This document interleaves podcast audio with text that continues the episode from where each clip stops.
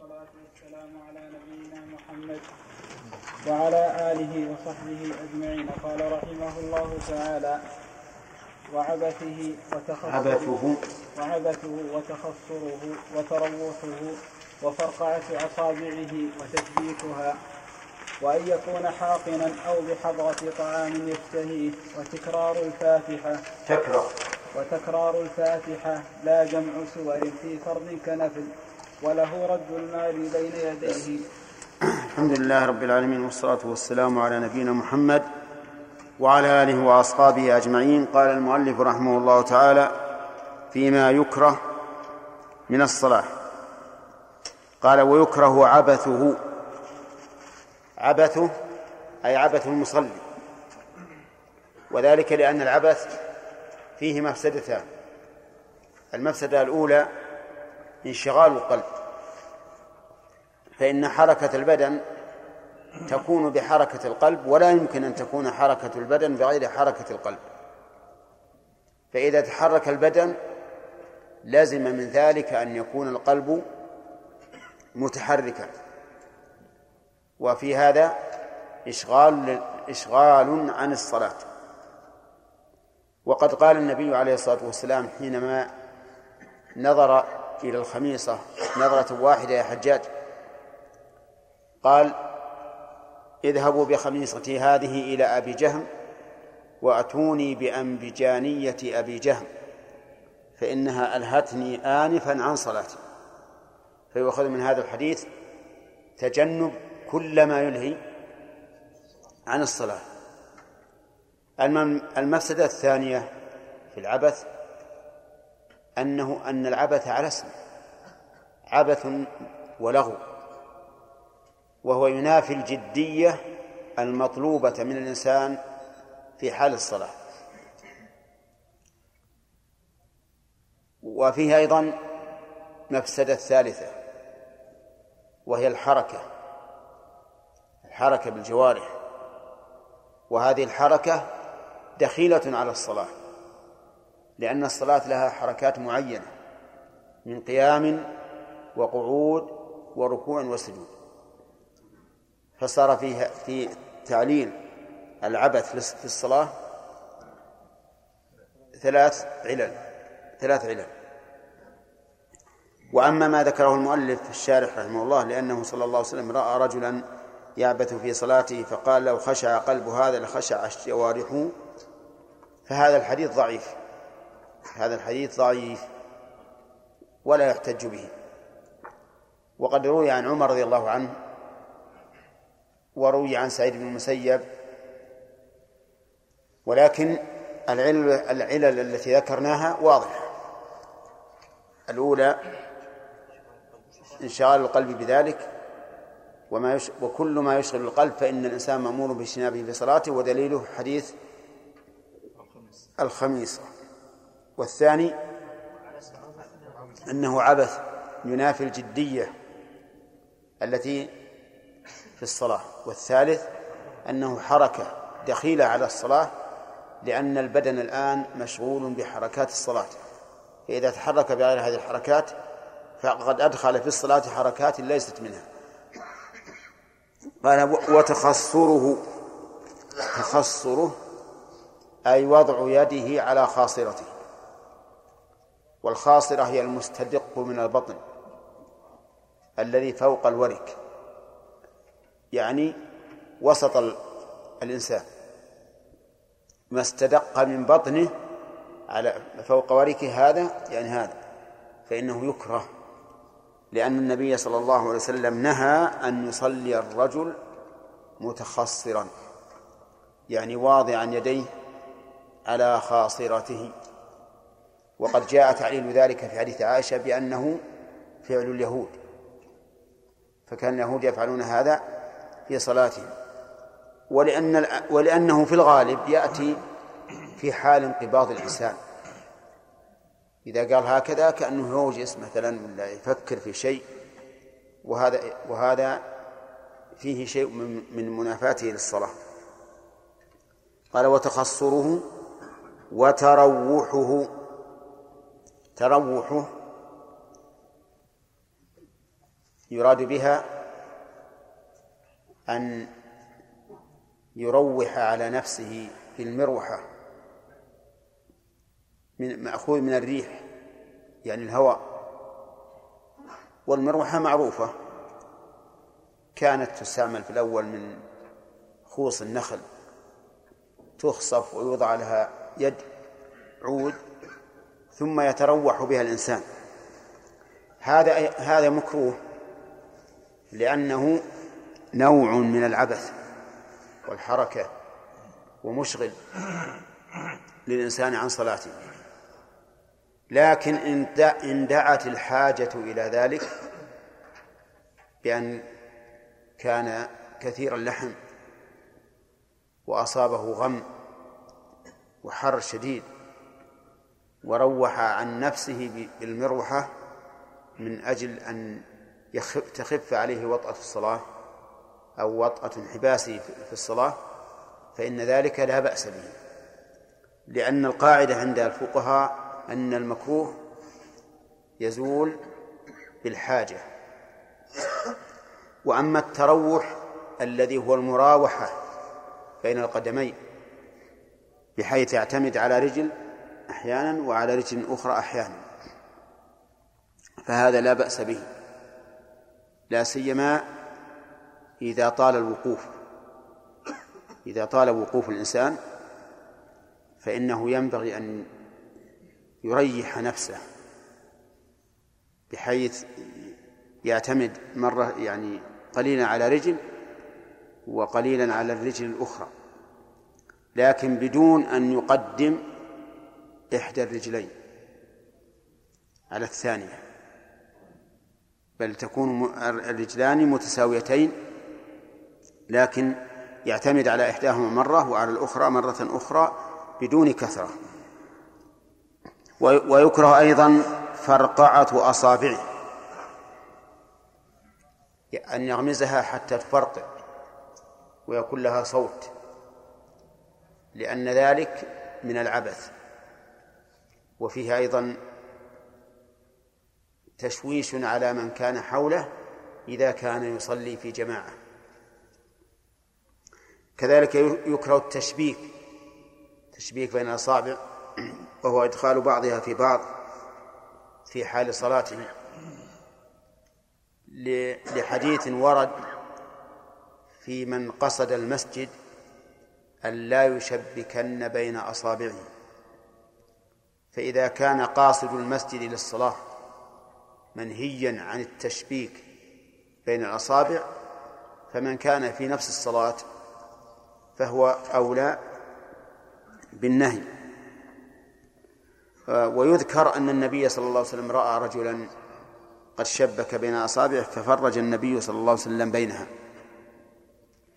وأما بعد الصلاة فلا يكره شيء من ذلك، لا الفرقعة ولا التشبيك، لأن التشبيك ثبت عن النبي صلى الله عليه وسلم أنه فعله، وذلك في حديث ذي اليدين حين صلى النبي صلى الله عليه وسلم بأصحابه إحدى صلاتي العشي فسلم من ركعتين ثم قام إلى خشبة معروضة في المسجد فاتكأ عليها وشبك بين أصابعه،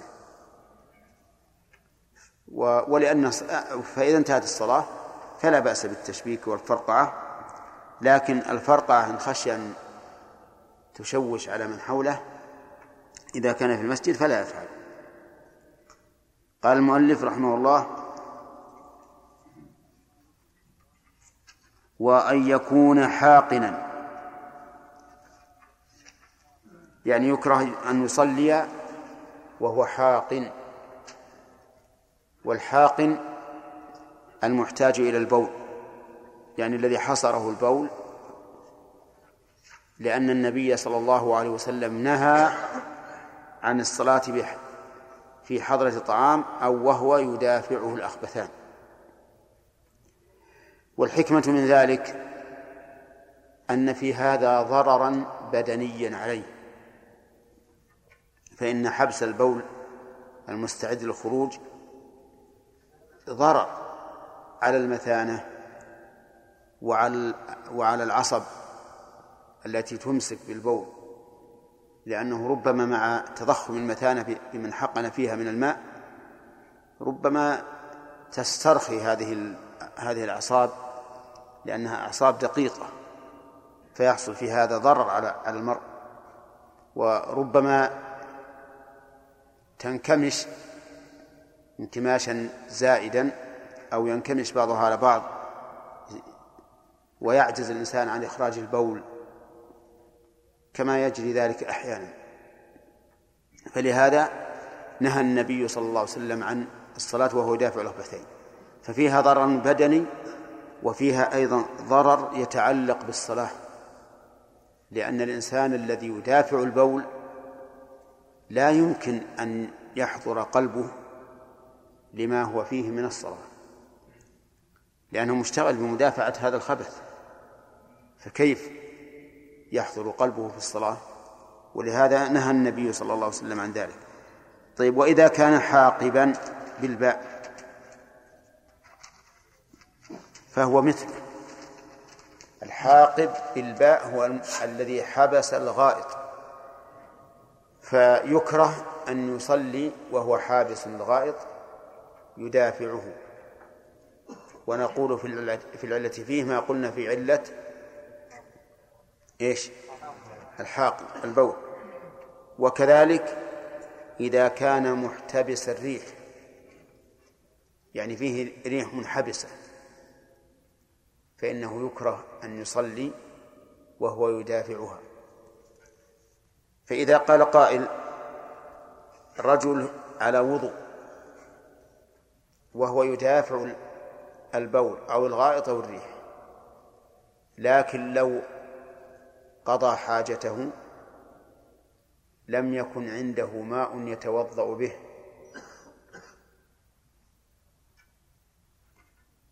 فهل نقول اقضي حاجتك وتيمم للصلاة، أو نقول صلي وأنت مدافع للأخبثين؟ نقول بالأول، نقول اقضي حاجتك وتيمم، ولا تصلي وأنت دافع الأخبثين، وذلك لأن الصلاة بالتيمم لا تكره بالإجماع، والصلاة مع مدافعة الأخبثين منهي عنها مكروهة، ومن العلماء من حرمها وقال إن الصلاة لا تصح مع مدافعة الأخبثين، لقول الرسول صلى الله عليه وسلم: لا صلاة بحضر الطعام ولا وهو يدافعه الأخبثان. طيب، ولو قال قائل: إنه حاق ويخشى إن قضى حاجته أن تفوته صلاة الجماعة، فهل يصلي حاقنا ليدرك الجماعة، أو يقضي حاجته ولو فاتته الجماعة؟ لا، الثاني الثاني يعني يقضي حاجته ويتوضأ ولو فاتته الجماعة، لأن هذا عذر، وإذا طرأ عليه في أثناء الصلاة فله أن يفارق الإمام. طيب، وإذا قال قائل: إن الوقت قد ضاق وهو الآن يدافع أحد الأخبثين، فإن قضى حاجته وتوضأ خرج الوقت، وإن صلى قبل خروج الوقت صلى وهو يدافع الأخبثين، فهل يصلي وهو يدافع الأخبثين، أو يقضي حاجته ويصلي ولو بعد الوقت؟ طيب، نقول أولا: إن كانت الصلاة تجمع لما بعدها فليقضي حاجته وينوي الجمع، لأن الجمع في هذه الحال جائز، وإن لم تكن تجمع لما بعدها، كما لو كان ذلك في صلاة الفجر أو في صلاة العصر أو في صلاة العشاء، فللعلماء في هذه المسألة قولان: القول الأول أنه يصلي ولو مع مدافعة الأخبثين حفاظا على الوقت. والقول الثاني يقضي حاجته ويصلي ولو خرج الوقت. وهذا الثاني هذا القول الثاني أقرب إلى قواعد الشريعة، لأن هذا بلا شك من اليسر، هذا من اليسر. والإنسان إذا كان يدافع الأخبثين يخشى على نفسه، ولكن جمهور أهل العلم على الأول، يقولون إنه يصلي ولو مع المدافعة، وهذه في المدافعة القريبة. أما المدافعة الشديدة الشديدة التي لا يدري ما يقول فيها ويكاد يتقطع من شدة الحصر، فهذا لا شك أنه يقضي حاجته ثم يصلي، وينبغي أن لا يكون في هذا خلاف. قال المؤلف رحمه الله: أو بحضرة طعام يشتهيه، بحضرة طعام يشتهيه أي تتوق نفسه إليه. فاشترط المؤلف شرطين: أن يكون الطعام حاضرا، وأن تكون نفسه تتوق إليه. وينبغي أن يزاد شرط ثالث: مع قدرته على تناوله حسا وشرعا. طيب، هذه ثلاثة قيود: حضور الطعام، توقع النفس إليه، إيش؟ القدرة على تناوله حسا وشرعا، حسا وشرعا. فإن, ك... فإن لم يحضر الطعام ولكنه جائع، لكن ليس عنده طعام، فهل يؤخر الصلاة؟ ها؟ لا يؤخر، لأننا لو قلنا بهذا لازم أن لا يصلي الفقير أبدا، لأن الفقير قد يكون دائما في جوع ونفسه تذوق إلى الطعام. ولو كان الطعام حاضرا ولكنه شبعان ما يهتم به، نعم، فليصلي، يصلي ولا ولا إثم ولا كراهة في حقه. وكذلك لو حضر الطعام لكن لكنه ممنوع منه شرعا أو حسا. الشرعي الصائم أحضر الفطور عند صلاة العصر، والرجل جائع جدا ويقول: الله أنا من شاء الخاطري، لما حضرت التمر من شاء الخاطري. نقول: لا تصلي العصر حتى تأكله بعد غروب الشمس؟ ها؟ لا. ليش؟ لأنه ممنوع من تناوله شرعا، فلا فائدة في الانتظار. طيب، وكذلك لو قدم إليه طعام حار لا يستطيع أن يتناوله، فهل يصلي أو يصبر حتى يبرد ثم يأكل ثم يصلي؟ يصلي، لأن انتظاره لا فائدة منه.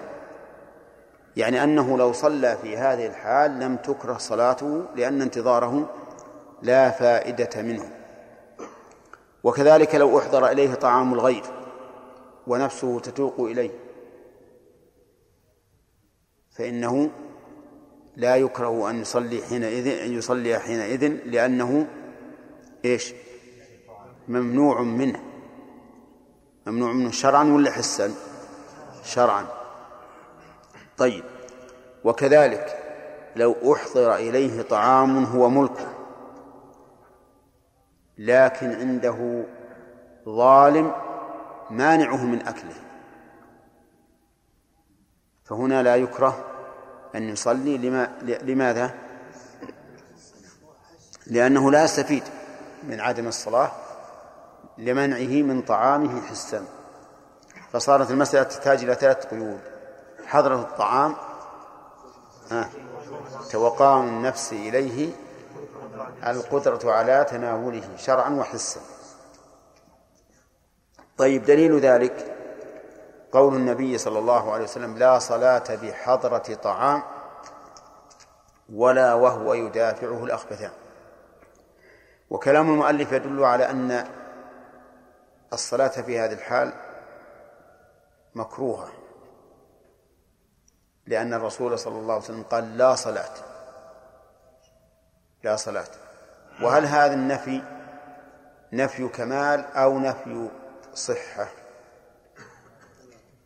جمهور أهل العلم على أنه نفي كمال، وأنه يكره أن يصلي في هذه الحال، ولو صلى فصلاته صحيحة.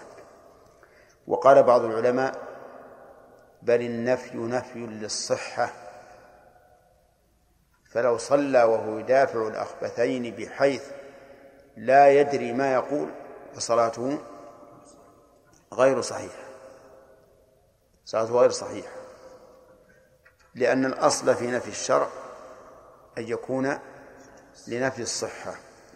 وعلى هذا القول تكون صلاته في هذه الحال محرمة، لأن كل من تلبس بعبادة باطلة فتلبسه حرام، لأنه يشبه أن يكون مستهزئا ساخرا، حيث تلبس بعبادة يعلم أنها محرمة فيقدم عليها. أو بحضرة طعام يشتهيه، قال كيف؟ والآن ما عندي تصنيف هذا، لأن كل من القولين قوي جدا. يقول: ويكره تكرار الفاتحة. لا، شو عندكم؟ ما عندكم عقص شعاره؟ قال: ويكره أيضا تكرار الفاتحة. يكره تكرار الفاتحة يعني أن الإنسان يقرأ أن يقرأ الفاتحة مرتين أو أكثر. وتعليل ذلك أنه لم ينقل عن النبي صلى الله عليه وسلم، والمكرر للفاتحة على وجه التعبد بالتكرار لا شك أنه قد أتى مكروها، لأنه لو كان هذا من الخير لفعله النبي صلى الله عليه وسلم، لكن إذا كرر الفاتحة لا على سبيل التعبد بل لفوات وصف مستحب لفوات وصف مستحب فهل هذا جائز؟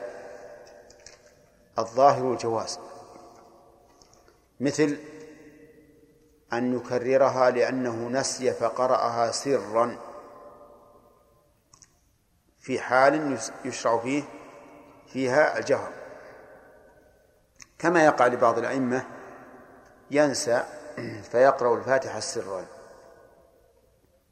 ينسى فيقرأها سرا فهنا نقول لا بأس أن نعيدها من الأول استدراكا لما فات من من مشروعية إيش الجهر.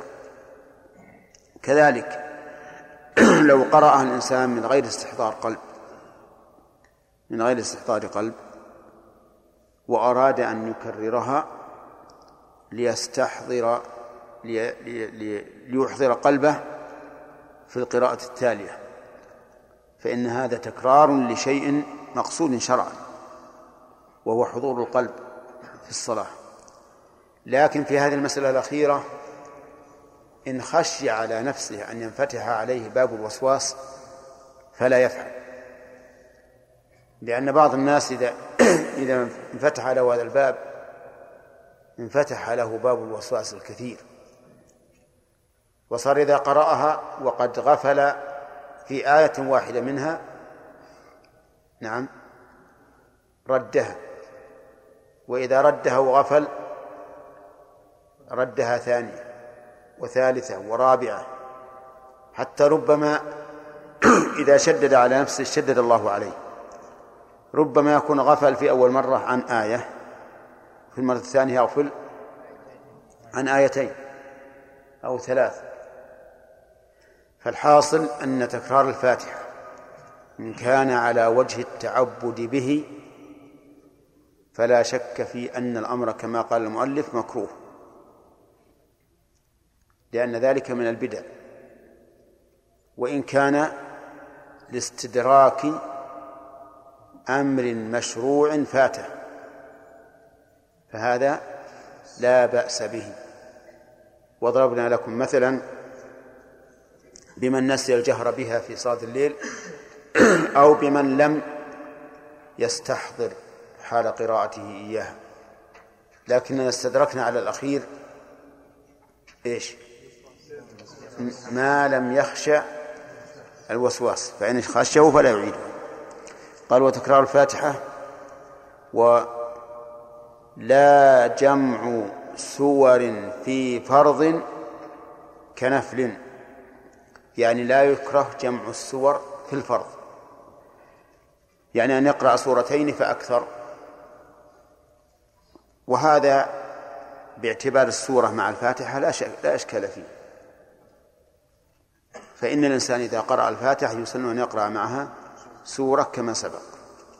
لكن مراد المؤلف بجمع السور ما عدا الفاتحة، لأن مسألة الفاتحة أمرها معلوم، فهذه المسألة يقول لا يكره جمع السور في الفرض كما لا يكره في النفل. ودليل ذلك حديث حذيفة بن اليمان رضي الله عنه أنه صلى مع النبي صلى الله عليه وسلم ذات ليلة، فقرأ النبي صلى الله عليه وسلم سورة البقرة والنساء وآل عمران، وهذا جمع بين السور في في النفل.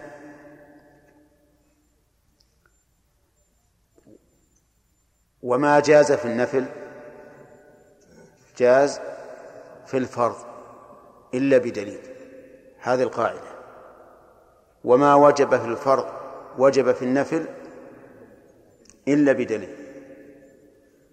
والدليل على أن هذه هي القاعدة، أي أن ما جاز في النفل جاز في الفرض، أن الصحابة لما حكوا صلاة النبي صلى الله عليه وسلم على راحلته في السفر وأنه يوتر عليها قالوا غير أنه لا يصلي عليها المكتوبة،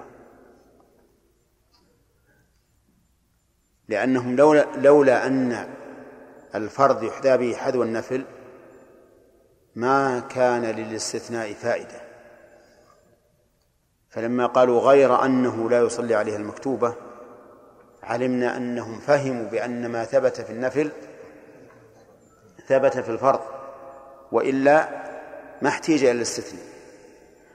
وعلى هذا فنقول إنه لا بأس أن يجمع الإنسان في الفرض بين سورتين فأكثر، ودليله إيش؟ حديث حذيفة، ووجه الدلالة منه أن ما ثبت في النفل ثبت في الفرض إلا بدليل. طيب العكس، يعني تفريق السورة تفريق السورة في الركعتين هل يجوز أو لا؟ نعم يجوز يجوز إلا إلا إذا كان لما بقي تعلق فيما مضى، فهنا ينبغي أن لا يفعل. مثل لو قال قل هو الله أحد الله الصمد لم يلد، فهنا ما ينبغي أن يقف على هذا الموقف لانقطاع الكلام بعضها عن بعض. أما إذا لم يكن محذور في الوقف فلا بأس، ودليل ذلك أن رسول الله صلى الله عليه وسلم قرأ في سورة المغرب بالأعراف فرقها في الركعتين فرقها في الركعتين وهذا يدل على جواز تفريق السورة في الركعتين، لكن ينبغي ملاحظة ما يشرع من التطويل والتوسط والتقصير كما هو معروف في أول صفة الصلاة. طيب، هذه مس... هاتان المسألتان. المسألة الثالثة: هل يقرأ من أثناء السورة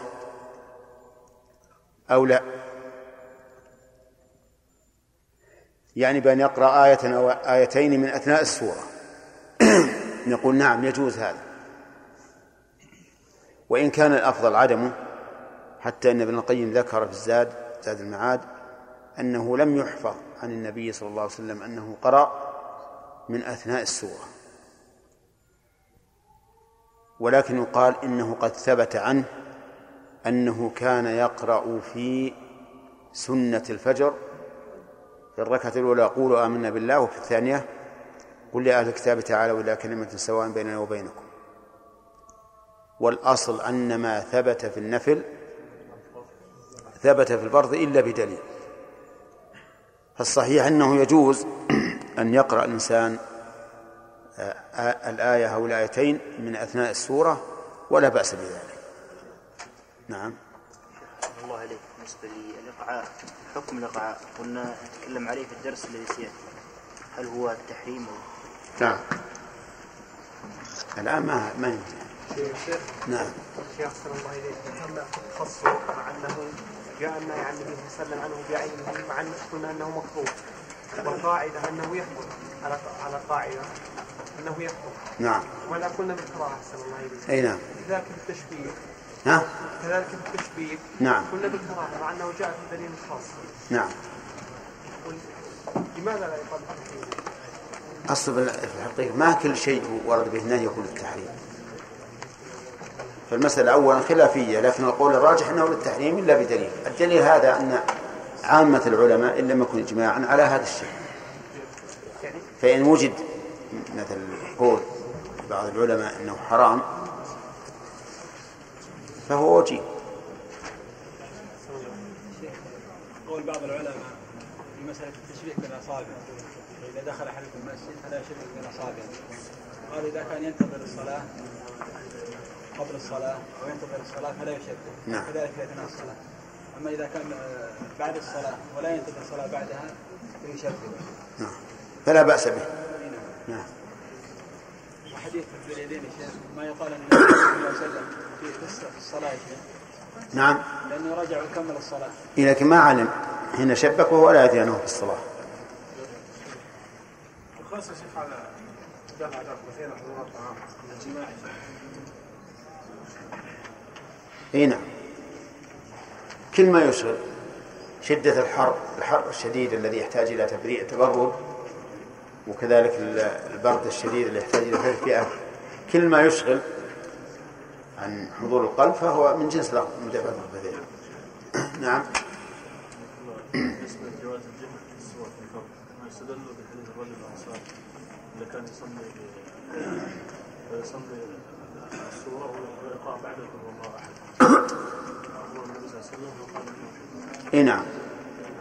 هذا إذا كان يقرأ صورة كاملة الرجل، إذا كان يقرأ مع الإخلاص صورة كاملة، وهذا هو الظاهر أن يقرأ صورة كاملة.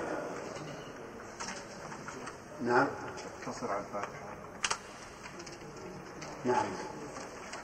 شيخ سيدنا هل يعني صلاة يعني مثلا جاء دفع الأخفين، يعني جاء الحصر وهو وصف الصلاة في الركعة الثانية والركعة الثالثة يكملها خفيفة؟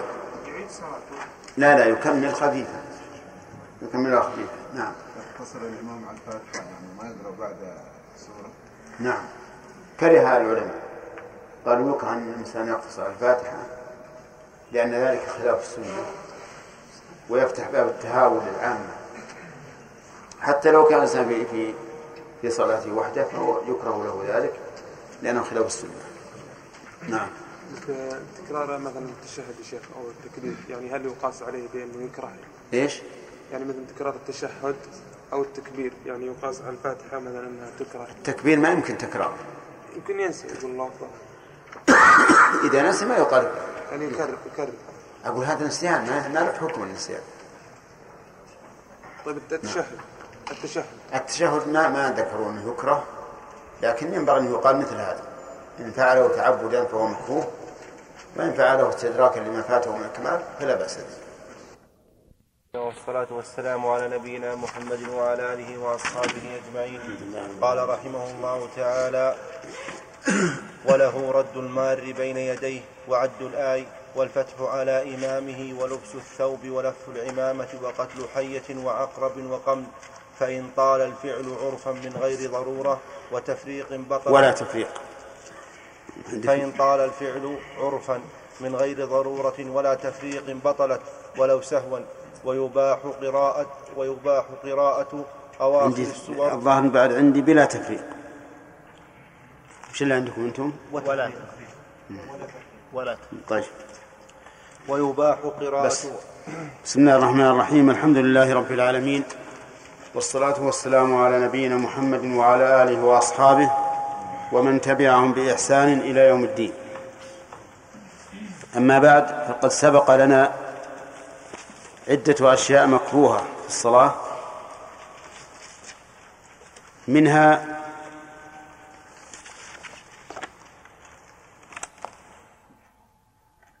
العبث. فما وجه الكراهة؟ يكره العبث أولا بثلاثة أوجه: الوجه الأول لأن فيه عدم حضور القلب، الوجه الثاني لأنه على اسمه، الوجه الثالث لأنه وش معنى على اسمه؟ لأن العبث على معناه يعني يعني عمل لا فائدة منه. طيب. الوجه الثالث أنه يقتضي الحركة، وهذه الحركة تكون دخيلة على الصلاة. نعم، أنه تحرك بحركة خارجة عن أفعال الصلاة، طيب، فيكون دخيلا فيها. التروح. نعم، المقصود باستعمال المروحة. طيب. وإن كان المقصود بالتروح بين القدمين في الصلاة فله أن يتروح بين القدم من القدم الأولى والثانية، ولكن لا يقدم الأولى عن الأخرى ولا يكثر. ومراد المؤلف الأول تروح، يعني معناه استعمال المروحة. طيب. التخصر. أحمد. نعم، حكمه وما معناه؟ معناه أن يضع الإنسان يده على ما دق من بطنه، على خاصرته. طيب، لو تقوم ترينا أقم، أرينا جزاك الله خير. أي نعم، هكذا. أي نعم، تمام. طيب، الدليل يا محمد.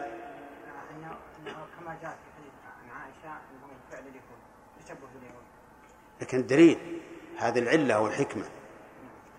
الدليل أنه عنها على التخصص في الصلاة. نعم. طيب.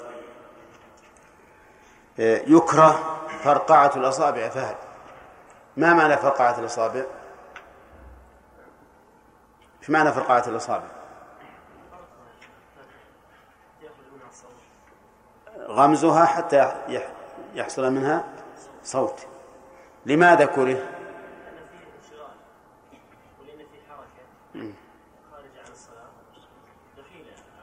نعم.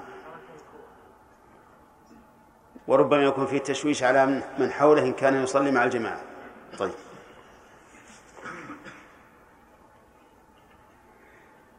طيب، حكم التشبيك في الصلاة، تشبيك الأصابع. يكره. نعم، لأنه من العبث الموجب لعدم خروج القلب حضور القلب، ولأنه نهي أن يشبك الإنسان بين يديه إذا كان قاصدا للصلاة، فكيف بالصلاة نفسها. طيب. حكم الصلاة وهو حاقن. عبد الله. الصلاة وهو حاقن. نعم، مكروه. مكروهة. ما معنى حاقن؟ يعني أن يكون حابس للبول. نعم، حابس البول. الدليل الدليل قول الرسول صلى الله عليه وسلم ولا وهو يدافع الأحداث. إيش؟ لا صلاة يعني آخر الحديث ولا وهو يدافع. لا صلاة ولا وهو يدافع الأحداث. إيه وش لا صلاة بإيه؟ لا, حد... لا صلاة بحدث الطعام ولا وهو يدافع الأحداث. نعم.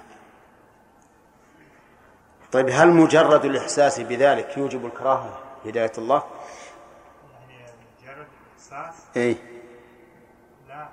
ها. يعني إذا كان هو شغال ويدافع. آه. هذا اللي يكره. أما مجرد الإحساس بذلك لأنه لا يشغل القلب. طيب. يلا عبد الله. هل تكره الصلاة بحضر الطعام؟ ها. الحديث السابق لا صلاة الحديث بحضر الطعام. طيب اشتراط ثلاث شروط. نعم أن يكون حاضرا الطعام ويكون قادرا عليه حسا وشرعا. نعم. الثالث هذا الحظر وأن يكون قادرا على أكله حسا وشرعا. ها نقول ثلاث شروط تتوق إليه نفسه. تمام. طيب من أين من أين أخذنا هذه الشروط يا عبد المنان؟ من أين أخذناها؟ من الحديث أو من الحكمة؟ الحديث لو أخذنا بظاهر لا صلاة بحضر الطعام. هذا الشرط الأول. أي. يكون الثاني والثالث. هذا يعني أخذناه من التعليل أو الحكمة. من التعليل والحكمة. أي. لأن الإنسان يعني إذا لم تتوق نفسه إليه لا يهمه حضر ولا ما حضر أو لم يحضر كذا. وإذا كان ممنوعا منه شرعا لم يستفد من تأخير الصلاة. أو نعم. طيب الأخ.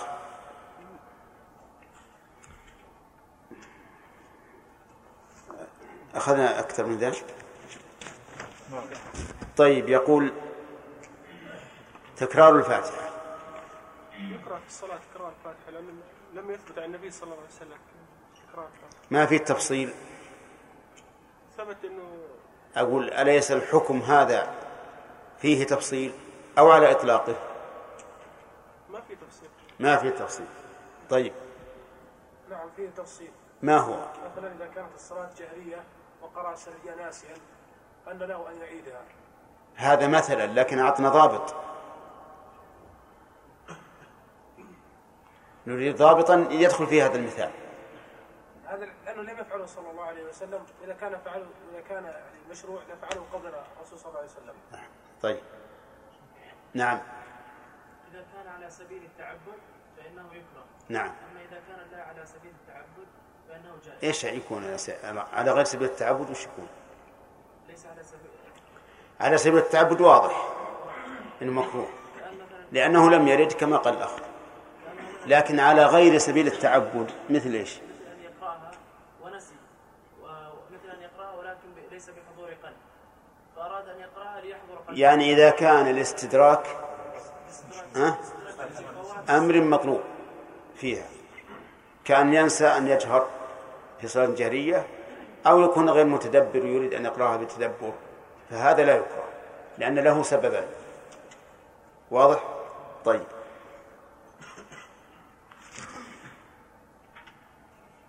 قال المؤلف رحمه الله لا يكره جمع صور في في فرض كنفل. ما معنى العبارة؟ نجمع السور يقرأ عدة سور في صلاة الفرض إن هذا غير مكروه كما أنه يكره في صلاة النافلة. يعني لا يكره أن يجمع بين سورتين فأكثر في صلاة الفرض يعني في ركعة واحدة.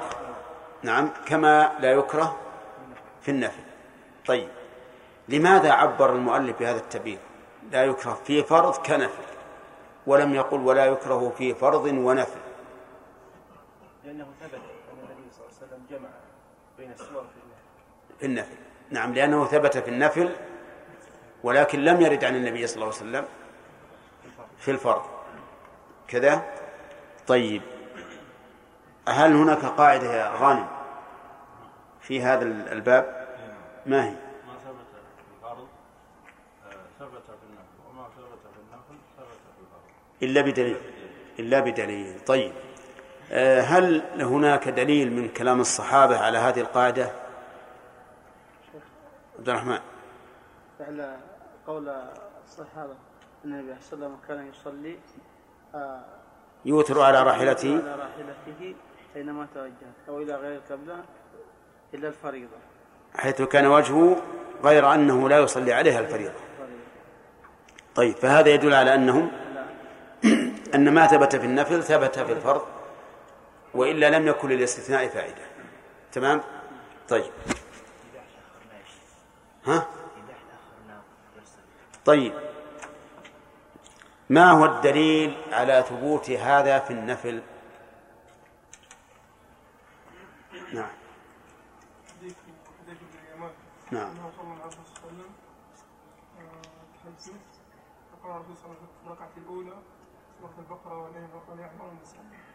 أحسنت.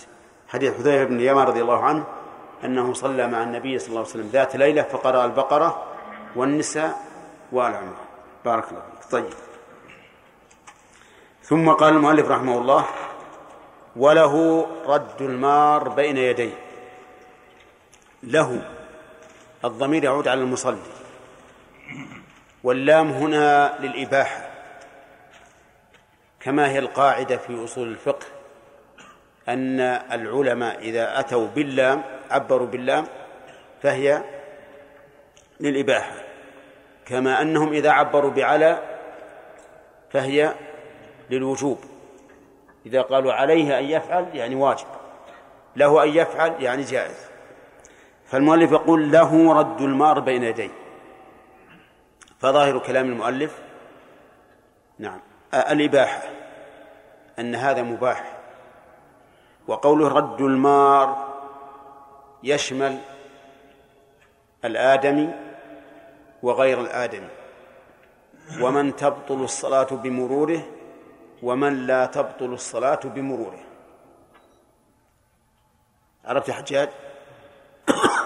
إذن كلام كلامنا هنا في أمرين: أولا أن كلام المؤلف يدل على أن رد المار من الأمور المباحة،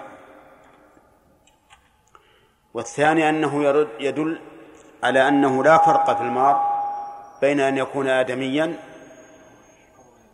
أو غير آدمي، أو مما يبطل الصلاة مروره أو لا يبطل الصلاة مروره. واضح؟ وهذا هو ظاهر كلام المؤلف. وعلى هذا فإذا أراد أحد أن يمر بين يدي المصلي قلنا للمصلي: أنت بالخيار، إن شئت فرده، وإن شئت فلا ترده، وإن رددته فليس لك أجر، وإن, من... وإن لم ترده فليس لك أجر، لأن هذا شأن مباح. حتى لو أرادت امرأة أن تمر بين يديك على كلام المؤلف فأنت بالخيار، إن شئت فردد، وإن شئت فلا تردد. ولكن ما ما يفيده ظاهر كلامه رحمه الله خلاف المذهب. المذهب أن الرد سنة، يعني يسن للمصلي ويطلب منه شرعا أن يرد المار بين يديه، أن يرد المار بين يديه. ودليل ذلك أمر النبي صلى الله عليه وسلم بهذا، فقال: إذا أراد أحد أن يجتاز بين يديه فليدفعه فليدفعه فأمر بدفعه. وأقل أحوال الأمر إيش؟ الاستحباب. أقل أحوال الأمر الاستحباب. وعن الإمام أحمد رحمه الله رواية ثالثة أن رد المار واجب، يجب على الإنسان أن يرد المار بين يديه، فإن لم يفعل فهو آثم. ولا فرق بين ما يقطع الصلاة مروره أو لا يقطع، يجب وجوبا. ودليل هذا الأمر فليدفعه، والأصل في الأمر الوجوب. ويرشح الوجوب أي يقويه أن النبي صلى الله عليه وسلم قال: فإن أبى فليقاتله، وأصل مقاتلة المسلم حرام، لقول النبي صلى الله عليه وسلم: سباب المسلم فسوق وقتاله كفر.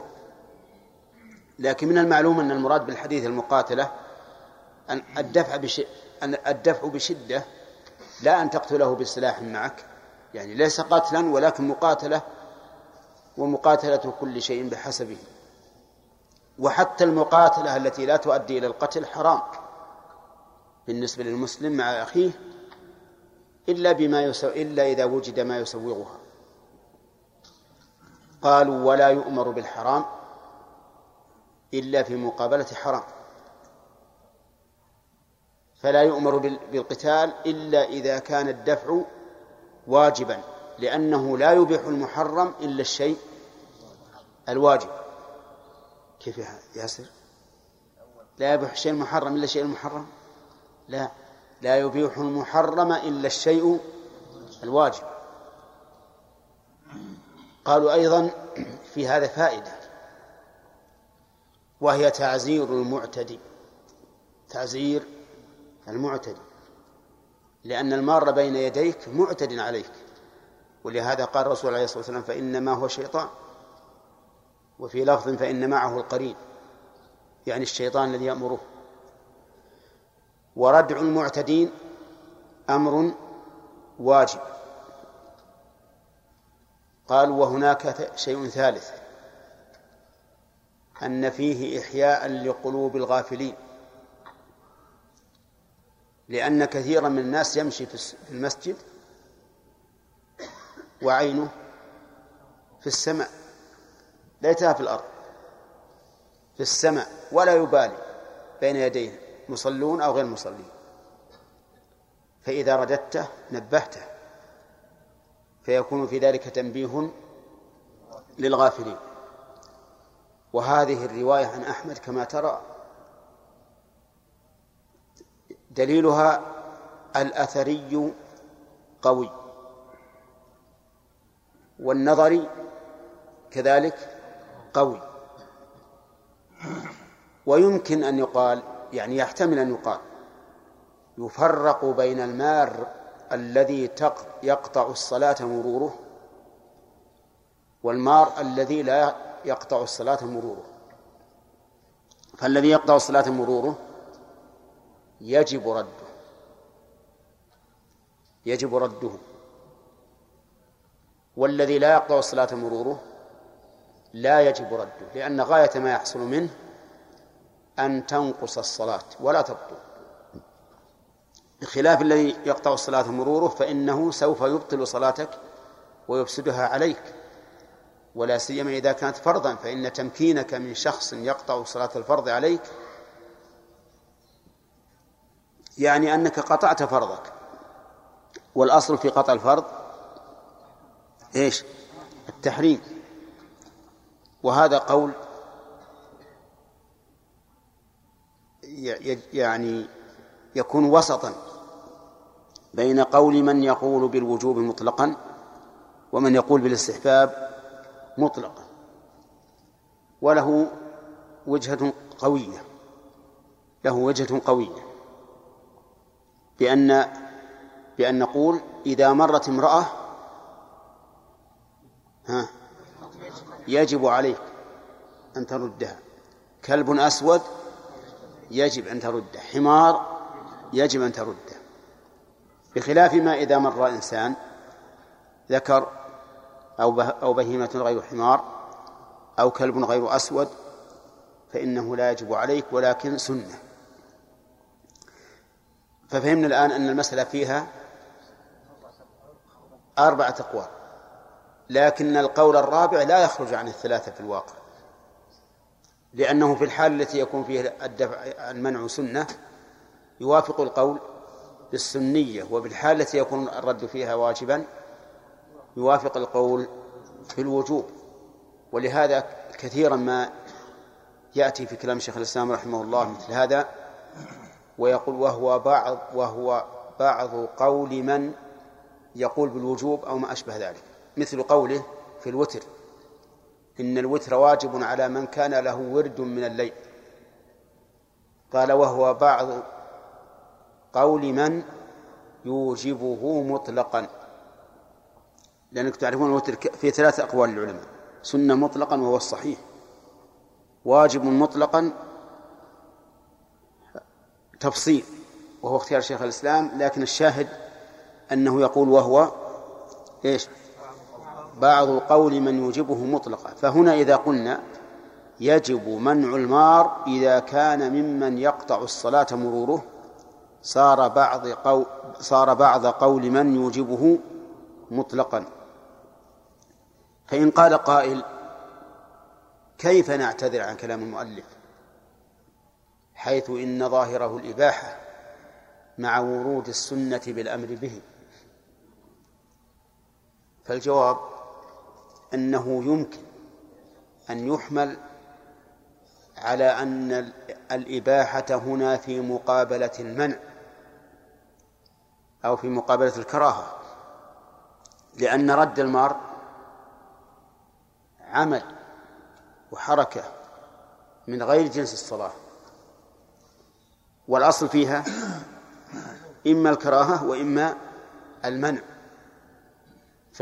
فتكون الإباحة هنا يراد بها, يراد بها نفي الكراهة أو نفي المنع، فلا ينافي أن يكون, أن يكون الحكم مستحبا، يعني يمكن أن يقال هكذا، لكن يمنعه أن هذه المسألة فيها قول مستقل معروف بالإباحة. طيب، قال وله رد المار بين يديه. بين يديه بين اليدين بماذا يقدر؟ قيل إنه بمقدار ثلاثة أذرع، بمقدار ثلاثة أذرع وقيل بمقدار رمية حجر. رمية حجر بعيدة أظن، نعم. ثم الرامي يختلف، لكن ممكن أن نقول رمي حجر متوسط، له بالقوي جدا وله بالضعيف، لكن مع ذلك أيضا بعيدة. وقيل ما للمصلي أن يتقدم إليه بدون بطلان صلاته، وهذا يشبه القول الرابع، وهو أن مرجع ذلك إلى العرف، أن مرجع ذلك إلى العرف، فما كان يعد بين يديك فهو بين يديك، وما كان لا يعد عرفا فليس بين يديك. وقيل ما بين يديه ما بين رجليه وموضع سجوده، هذا الذي بين يديه. فالأقوال إذن أربعة، كم؟ الخامس أنا قلت لكم الثالث والرابع ظاهر منه قول واحد: ثلاث أذرع، رمية حجر، العرف، ما بين رجليه وموضع سجوده، وهذا أقرب الأقوال، وذلك لأن المصلي لا يستحق أكثر مما يحتاج إليه في صلاته، فليس له الحق أن يمنع الناس مما لا يحتاجه وهو لم يضع سترة، وهو لا يحتاج أكثر من إيش؟ من موضع سجوده. أما إذا كان له سترة فلا يجوز المرور بينه وبين سترته، لا يجوز، واضح، لأنه حماه. ولكن مع ذلك نقول إذا وضعت سترة فلا تبعد عنها، كن قريبا منها بحيث يكون سجودك إلى جنبها. طيب، له رد المار بين يديه و... نعم، يقول له رد المار بين يديه. وظاهر كلام المؤلف أنه لا فرق بين أن يكون المار محتاجا للمرور أو غير محتاج، بين أن يكون محتاجا للمرور أو غير محتاج. فالمحتاج للمرور مثل أن يكون باب المسجد على يمين المصلي أو على يساره، وهو يريد أن يعبر إلى باب المسجد، هذا محتاج للمرور، وذلك لعموم الأمر، فأراد أحد أن يجتاز بين يديه. ولم يفصل النبي صلى الله عليه وسلم. والغالب أن الإنسان لا يمر بين يدي المصلي إلا وهو محتاج إلى المرور، فكيف نخرج ما كان هو الغالب من من دلالة الحديث إلى ما ليس بغالب؟ وهذا هو الصحيح، أنه لا فرق بين أن يكون محتاجا أو غير محتاج، فلا فليس له الحق أن يمر. والنبي عليه الصلاة والسلام قال: لو يعلم المار بين يدي المصلي ماذا عليه لكان أن يقف أربعين إيش أربعين خريفا، كما في رواية البزار، يعني أربعين سنة خيرا من أن يمر بين يديه. ونحن نقول للمار لا تقف أربعين سنة، حتى المصلي مو هو بجالسنا أربعين سنة، كم يكفينا منه؟ أربعين دقيقة. نعم، على كل حال خلها أربعين دقيقة أدنى شيء، قف أربعين دقيقة حتى ينتهي من صلاته. على كل حال الصحيح العموم. وظاهر كلام المؤلف أيضا أنه لا فرق بين مكة وغيرها، وهذا هو الصحيح، ولا حجة لمن استثنى مكة بما يروى عن, عن النبي عليه الصلاة والسلام أنه كان يصلي والناس يمرون بين يديه الطائفون ولا يرى ذلك شيئا، لأن هذا الحديث فيه راوي مجهول، وجهالة الراوي طعن في الحديث، ولأنه على تقدير صحته محمول على أن الرسول صلى الله عليه وسلم كان يصلي في المطاف، والمطاف أحق الناس به الطائفون، لأنه لا مكان لهم إلا هذا. المصلي يستطيع أن يصلي في أي مكان من الأرض، لكن الطائف ليس له مكان إلا ما حول الكعبة، فهو أحق به. هذا إن صح الحديث، والله أعلم بصحته. ولهذا بوّب البخاري رحمه الله في صحيحه بقوله: باب السترة في مكة وغيرها، يعني أن مكة وغيرها سواء. ونعم. طيب، فإن قال قائل: إذا غلبهم المار، إذا غلبه المار ومر، فما الحكم؟ نقول: الإثم على المار. أما أنت إذا كنت قد قمت بما أمرك به النبي عليه الصلاة والسلام ولم تتمكن من دفع هذا المار، فإن صلاتك لا تنقص، ولكن هل تبطل بمرور المرأة؟ إذا كان المار امرأة الظاهر أنها تبطل، وأنه يلزمه استئنافها، وفي النفس من هذا شيء، لأن لأن المصلي إذا فعل ما أمر به وجاء الأمر بغير اختياره ولم يحصل ذلك عن تفريط منه أو تهاون، فكيف نبطل عبادته بفعل غيره؟ لأن الآثم هنا من؟ المار. ففي نفسي من هذا شيء. أما إذا كان بتهاون منه وعدم مبالاة كما يفعل بعض الناس ما يهمه، يمر أي واحد، فهذا لا شك أنه أن صلاته تبطل. قال المؤلف رحمه الله: وله الفتح على إمامه. نعم، وعد الآية. يعني وله عد الآي أي المصلي. الآي جمع آية، وعد الآي قد يكون له حاجة وقد لا يكون له حاجة، قد يكون له حاجة وقد يكون له لا, لا حاجة له. فمن الحاجة لعد الآي إذا كان الإنسان لا يعرف الفاتحة وأراد أن يقرأ بعدد آياتها من القرآن، فهو حينئذ يحتاج إلى العد، وإلا فالغالب أنه لا يحتاج إلى عد الآي، لكن إذا احتاج فله ذلك. ولكن كيف يعد يا عبد الرحمن ابن داود؟ يقول هذه واحدة، إذا قرأ الثاني قال هذه ثانية، إذا قرأ الثالث قال هذه ثالثة. لا، ما يعده باللفظ، لو عده باللفظ لكان كلاما، والكلام مبطل للصلاة، لكن يعده بأصابعه أو يعده بقلبه،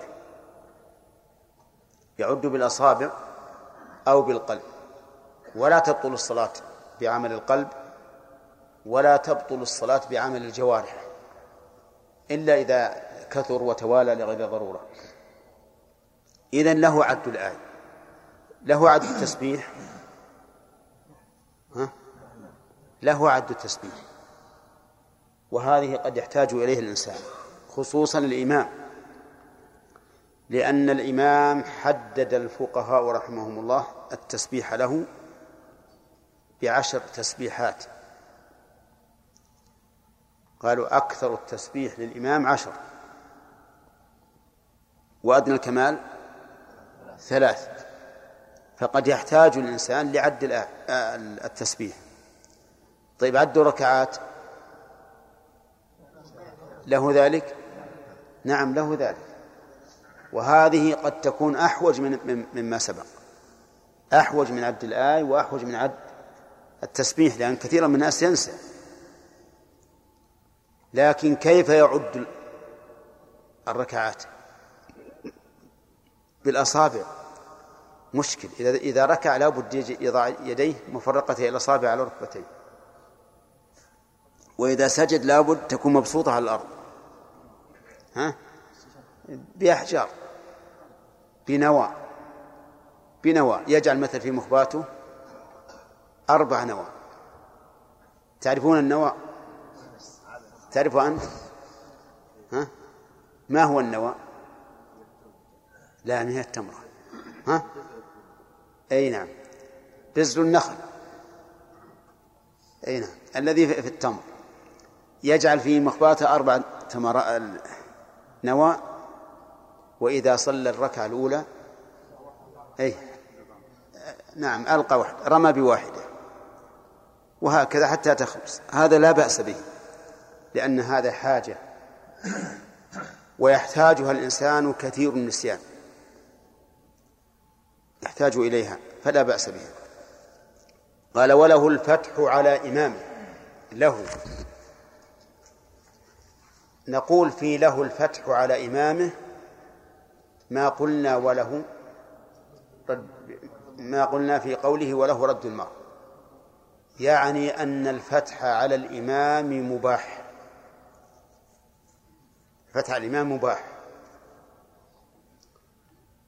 ونقول في الإباحة هنا، أو في الحرف الدال على الإباحة وهي اللام، ما قلنا فيها في قوله وله رد الماضي، أي أنه يمكن أن يريد المؤلف رحمه الله أن الرد على الإمام ليس ممنوعا ولا منهيا عنه. والمؤلف رحمه الله يقول له رد الفتح على إمامه، يعني لا على غيره. لا تفتح على إنسان يقرأ حولك، لا، افتح على الإمام. والإباحة التي هي ظاهر كلام المؤلف فيها نظر، يعني في الاقتصار على الإباحة نظر، وذلك أن الفتح على الإمام ينقسم إلى قسمين: فتح واجب وفتح مستحب. فأما الفتح الواجب فهو الفتح عليه فيما يبطل الصلاة، الفتح عليه فيما يبطل الصلاة تعمده. انتبه، لو زاد ركعة كان الفتح عليه واجبا، لأن تعمد زيادة الركعة مبطل للصلاة. لو لحن لحنا يحيل المعنى في الفاتحة الحكم وجب الفتح عليه، لأن اللحن المحيل للمعنى في الفاتحة مبطل للصلاة. مثل لو قال الإمام أهدنا الصراط المستقيم صراط الذين أنعمت عليهم، ها يجب يجب أن يفتح عليه، فيقول اهدنا الصراط المستقيم صراط الذين أنعمت عليهم. ولو قال إياك نعبد وإياك نستعين صراط الذين أنعمت عليهم وجب الفتح. ليش؟ أسقط آية، وإذا أسقط آية من الفاتحة بطل الصلاة. فصار الفتح على الإمام إن كان فيما يبطل الصلاة تعمده فهو واجب، وإلا فهو سنة، يعني إن كان مما يفوت كمالا فهو سنة فهو سنة. طيب، لو نسي أن يقرأ سورة مع الفاتحة بأن رأى إمامه يتأهب للركوع بعد أن قرأ الفاتحة، ها تنبيه السنة. طيب، ودليل هذا الحكم قول النبي صلى الله عليه وسلم إنما أنا بشر مثلكم أنسى كما تنسون فإذا نسيت فذكروني، فأمر بتذكيره. وقوله حين قرأ ذات يوم فلبست له القراءة، قال لأبي بن كعب ما منعك، يعني ما منعك أن تفتح علي. وهذا يدل على أن الفتح على الإمام أمر مطلوب، لكنه ينقسم كما قلنا إلى قسمين: واجب فيما يبطل الصلاة تعمده، وسنة فيما عدا ذلك. وقول المؤلف على إمامه علم منه أنه لا يفتح على غير إمامه ولو أخطأ. فإذا سمعت إنسان يقرأ وهو غير إمام لك وأخطأ فلا ترد عليه. ووجه ذلك أنه لا ارتباط بينك وبينه بخلاف بخلاف الإمام، هذا واحد. ثانيا، أن هذا يوجب انشغال الإنسان بالاستماع إلى غير من يسن الاستماع إليه، يعني يوجب أنك تتابعه وأنت غير غير مأمور بهذا، بل منهي عنه. والله أعلم. قال نبينا محمد وعلى آله وصحبه أجمعين. قال رحمه الله تعالى: وله رد المار بين يديه وعد الآي والفتح على إمامه ولبس الثوب ولخف العمامة وقتل حية وعقرب وقم، فإن طال الفعل عرفا من غير ضرورة ولا تفريق بطلت ولو سهوة، ويباح قراءة أواخر السور وأوساطها. وإذا نابه شيء سبح رجل وصفقت امرأة ببطن كفها على ظهر أخرى، ويبصق في الصلاة عن يساره وفي المسجد في ثوبه، وتسن صلاته إلى سترة. بسم الله الرحمن الرحيم، الحمد لله رب العالمين، والصلاة والسلام على نبينا محمد وعلى آله وأصحابه أجمعين. قال المؤلف رحمه الله: وله رد المار بين يديه. وعلقنا على هذه العبارة نعم قوله له رد المار ظاهرها الإباحة، نعم، لأن اللام اللام عند الفقهاء للإباحة. قلنا إن مشهور المذهب أنه يستحب له رد المال، يسهل له رد المال. طيب الدليل عبد الله. الدليل قول الرسول صلى الله عليه وسلم إذا إذا مر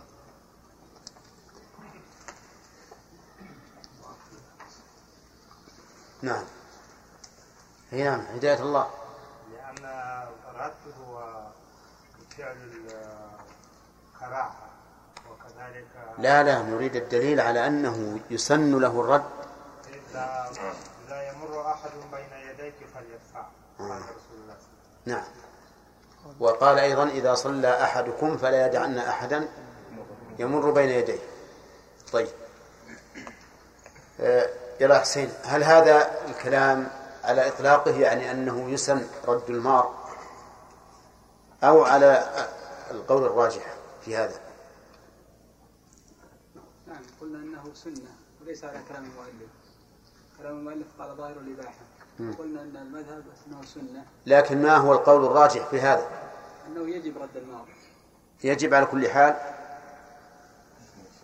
فصلنا في من يقطع الصلاة مروره نعم ومن لا يقطع الصلاة. نعم وقلنا أن الذي يقطع الصلاة مروره فيجب رده على كل حال، على كل حال سواء م. كان كان مزحوم المكان وفي أي مكان. نعم طيب نعم مهند. بأنها إذا كان المعر ممن يقبل الصلاة يجب رده مع النساء أو الرجل. طيب أما من لا يذكر الصلاة مرة فلا سنة أن يرد. لا لا ما عندكم لهذا؟ فرقنا بين الفرض والنفل، قلنا إن كان في فرض يجب أن يرده. أنا أذكر الأشرطة عندكم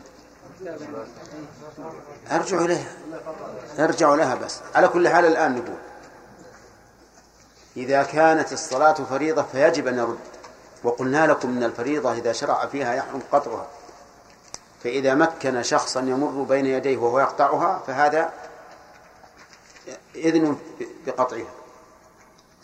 فقلنا الآن القول الراجح إذا كانت الصلاة فريضة ومر من يقطعها وجب رد، إذا كانت نافلة لم يجب رده لأن له أي المصلي أن يقطعها هو بنفسه. واضح؟ طيب إذا كان المار لا يقطع الصلاة لم يجب الرد، لم يجب الرد ولكن يسن. ثم قلنا أمس أيضا ويحتمل أن يقال بوجوب الرد مطلقا من باب إيش؟ من باب التعزير ومنع هذا العدوان، لأن مرور الإنسان بين يدي المصلي عدوان عليه، فينبغي أن يقال بوجوب الرد مطلقا. لكني قلت لكم أمس أن أتوقف في هذا، بخلاف ما إذا كانت الصلاة فريضة ومر من يقطعها فيجب فيجب الرد. طيب يا آدم، هل يستوي في ذلك مكة وغيرها أو لا؟ أو يفرق بين مكة وغيرها؟ أبدا كل مكة وغيرها لا يفرق، يعني مكة وغيرها سواء. الدليل لأن الرسول صلى الله عليه وسلم ما فسر، لأن الرسول صلى الله عليه وسلم لم يفصل، والنصوص إذا وردت عامة فلا يجوز أن تخصص إلا بالدليل، إلا بدليل. تمام. طيب قال بين يديه، ما المراد بما بين يديه؟ في أقوال أربعة. نعم بعضهم يقولون ثلاثة أبزر. نعم وبعضهم يقولون رمي الحجر. نعم وبعض يقولون بين يدي المصلي وموضع السجود. نعم هذا ثلاثة، هذا ثلاثة. وبعضهم يقول هنا بين يدي المصلي. نعم حسب العرف، حسب العرف، بعضهم يقول العرف. طيب إذا أخذت ثلاثة أرباع معناها أخذت خمسة وسبعين في المئة. طيب والراجح قلنا الراجح حسن ما جرى به العرف على حسب نعم. ما بين رجليه لموضع سجوده صح هذا الراجح. طيب يقول المؤلف رحمه الله له عد الآية عد الله بلسانه أو بجوارحه يعني له يقول واحد اثنين ثلاثة أربعة بجوارحه بأصابعه أو بقلبه لأن عمل القلب لا يقوم الصلاة. طيب آه يقول المؤلف له الفتح على إمامه يعليان اللام هنا لإيش للإباحة وهل كلام المؤلف على ظاهره ها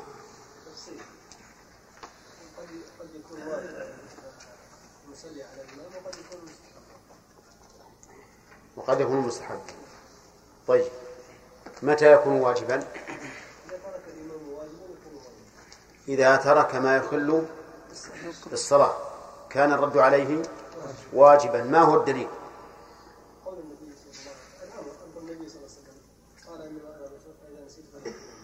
إنما أنا بشر مثلكم أنسى كما تنسوا فإذا نسيت فذكرون.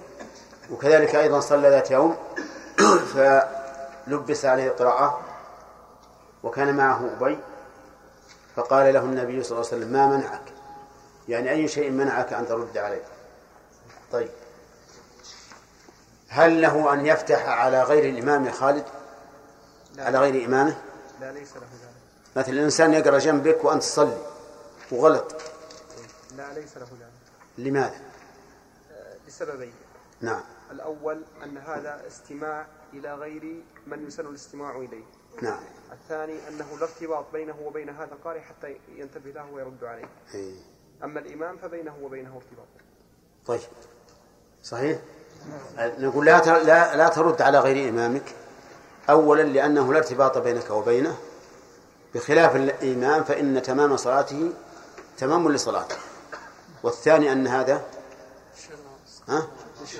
إشغال للمصلي على وجه لم يؤمر به لأنه لم يؤمر بالاستماع إلى قراءة غير إمامه. طيب قال المؤلف في درس اليوم ها؟ من يقطع الصلاة ها؟ التفريق في النار الذي يقطع الصلاة والذي لا يقطع الصلاة بيجي. قال المؤلف وله لف العمامة ايش؟ اخواني اذا فتحوا الدريش مش احسن شوي لأن كانك في حرب شوي وانا ما افتح هذا انا اقوم بس يكثرون شوي. طيب آدم يقول لو تفتح الدرايش علشان ابرد شوي. يقول المؤلف رحمه الله تعالى وله وله لبس الثوب ولف العمامة وقتل حية وعقرب وقمع إلى آخره. قال وله لبس الثوب يعني المصلي مثلا له أن يلبس الثوب. وكلام المؤلف هنا يحتاج إلى تفصيل. لبس الثوب إن كان يترتب على لبسه صحة الصلاة فلبسه حينئذ واجب لبسه واجب مثل أن يكون عريانا ليس معه ثياب ويصلي والعريان تعرفون أنه يصلي على حسب حاله. في أثناء الصلاة جيء إليه بثوب فلبس الثوب هنا واجب واجب ولا نقول أبطل صلاتك والبس الثوب من جديد لأن الصلاة لأن ما سبق من الصلاة مأذون فيه شرعا والمأذون فيه شرعا لا يمكن إبطاله بل يبنى عليه. ولهذا لما أخبر النبي لما أخبر جبريل النبي صلى الله عليه وسلم بأن في عليه أذن ماذا صنع؟ خلعهما واستمر. فكذلك هنا نقول لبس هذا الثوب إيش؟ واجب.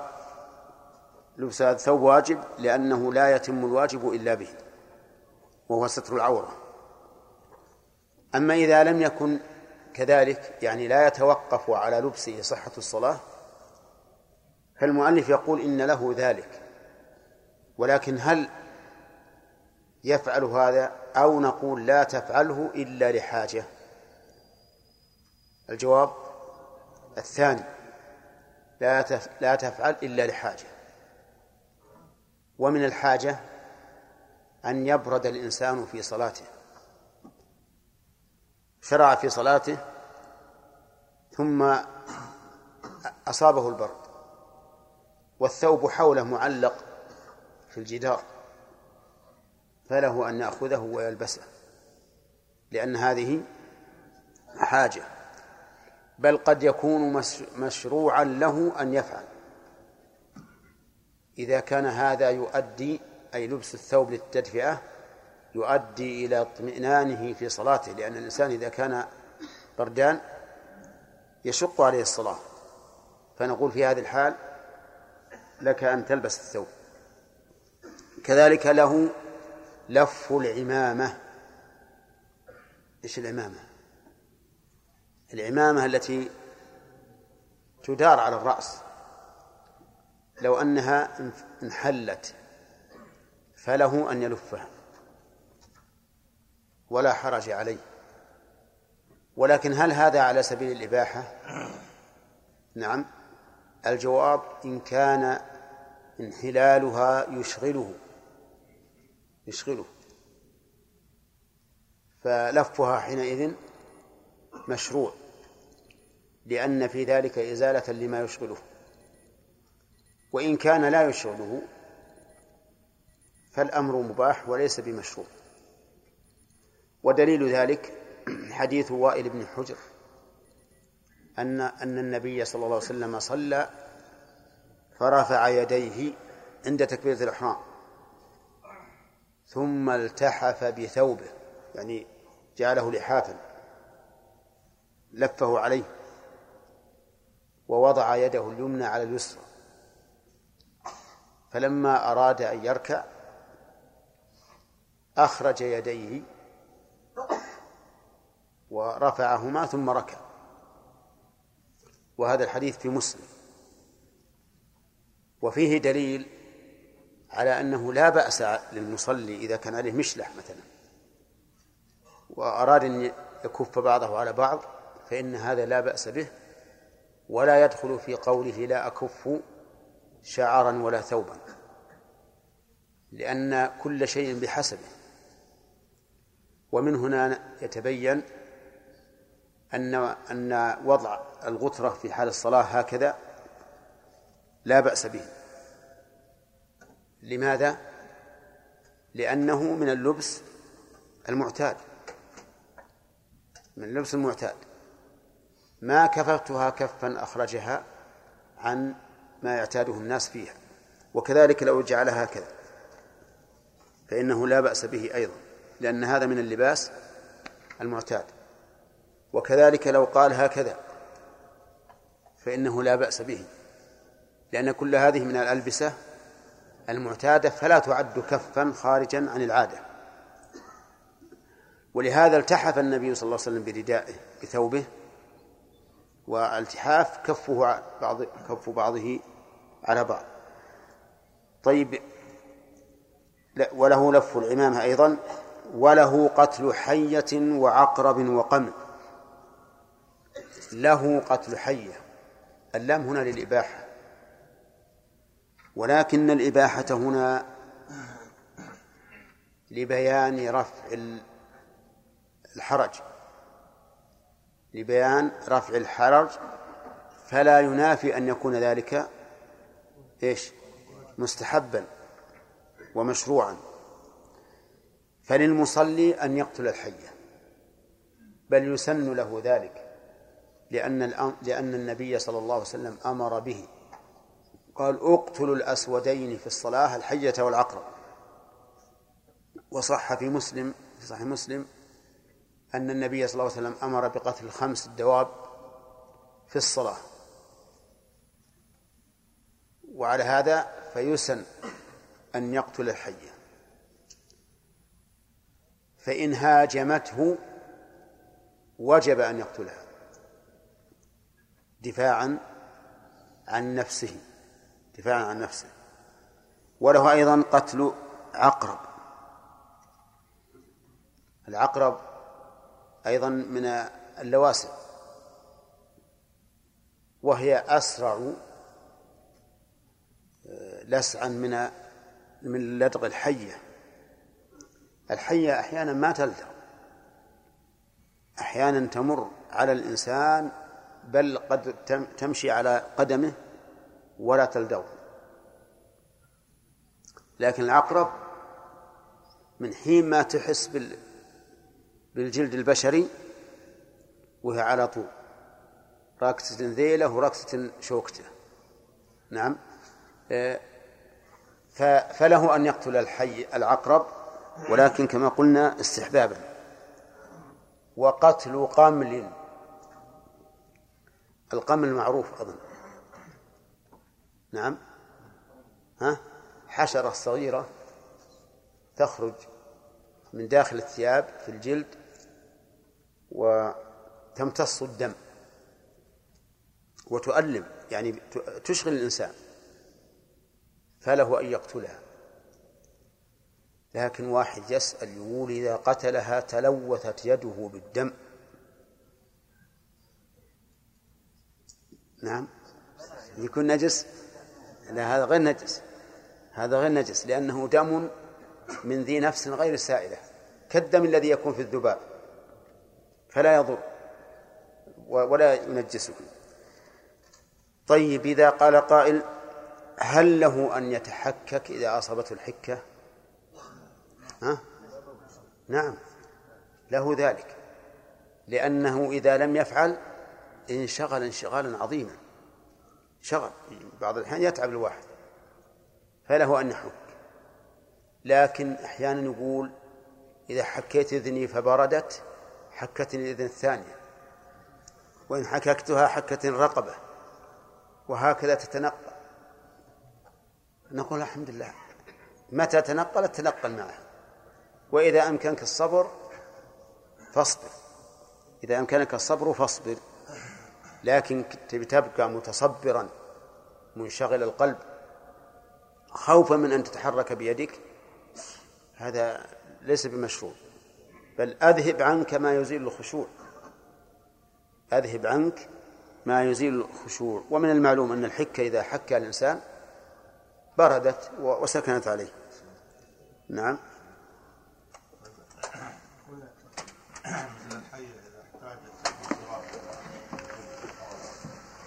إن دافعتك فلا بأس ولا انصراف،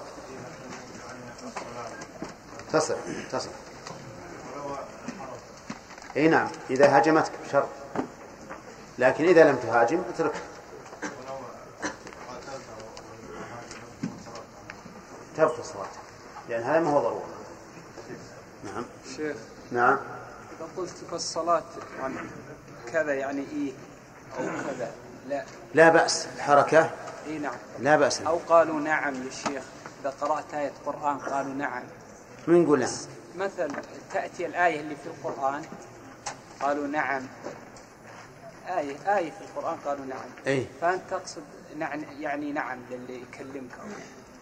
إذا لم تقصد القراءة بطل صلاتك، يعني لو واحد يكلمك وأنت على حد قوله تعالى ألست برب، نعم، هل وجدتم ما وعد ربكم حقا قالوا نعم، لما وصلت إلى قالوا قال لك واحد هو فلان موجود، قلت نعم، تريد إجابته أو غير هذه القراءة. ها؟ أنا أقرأ مثلا بالصفات، هم انتقلت إلى هذه السورة عندما أريد أقرأ. المهم على كل حال ما دام أردت الخطاب فهذه يبطل الصلاة، لكن لو خاطبت تريد التلاوة فهذه لا لا, لا تبطل الصلاة. نعم. أحسن الله إليكم يا شيخ. أقول فيه فرقنا بين النافلة والفريضة في مرور المصلي، يقول أحسن الله إليك التفريق هذا ما يعكر عليه حديث أبي سعيد الخدري في صحيح البخاري حينما مر رجل فدفعه مدافعة شديدة حتى اختصم إلى عبد الملك بن مروان. نعم. وظاهر فعل أبي سعيد أنه كان يصلي لوحده وليس مع جماعة. أي. أنها نافلة. ومع ذلك ردها وهو صحابي. ويقال والصحابي معروف أنه أقرب إلى فهم نص النبي صلى الله عليه وسلم من غيره. نعم. يعني هذا على على رأي من يرى الوجوب مطلقا. من يرى الوجوب مطلقا يستدل بأمر الرسول صلى الله عليه وسلم وبفعل أبي سعيد.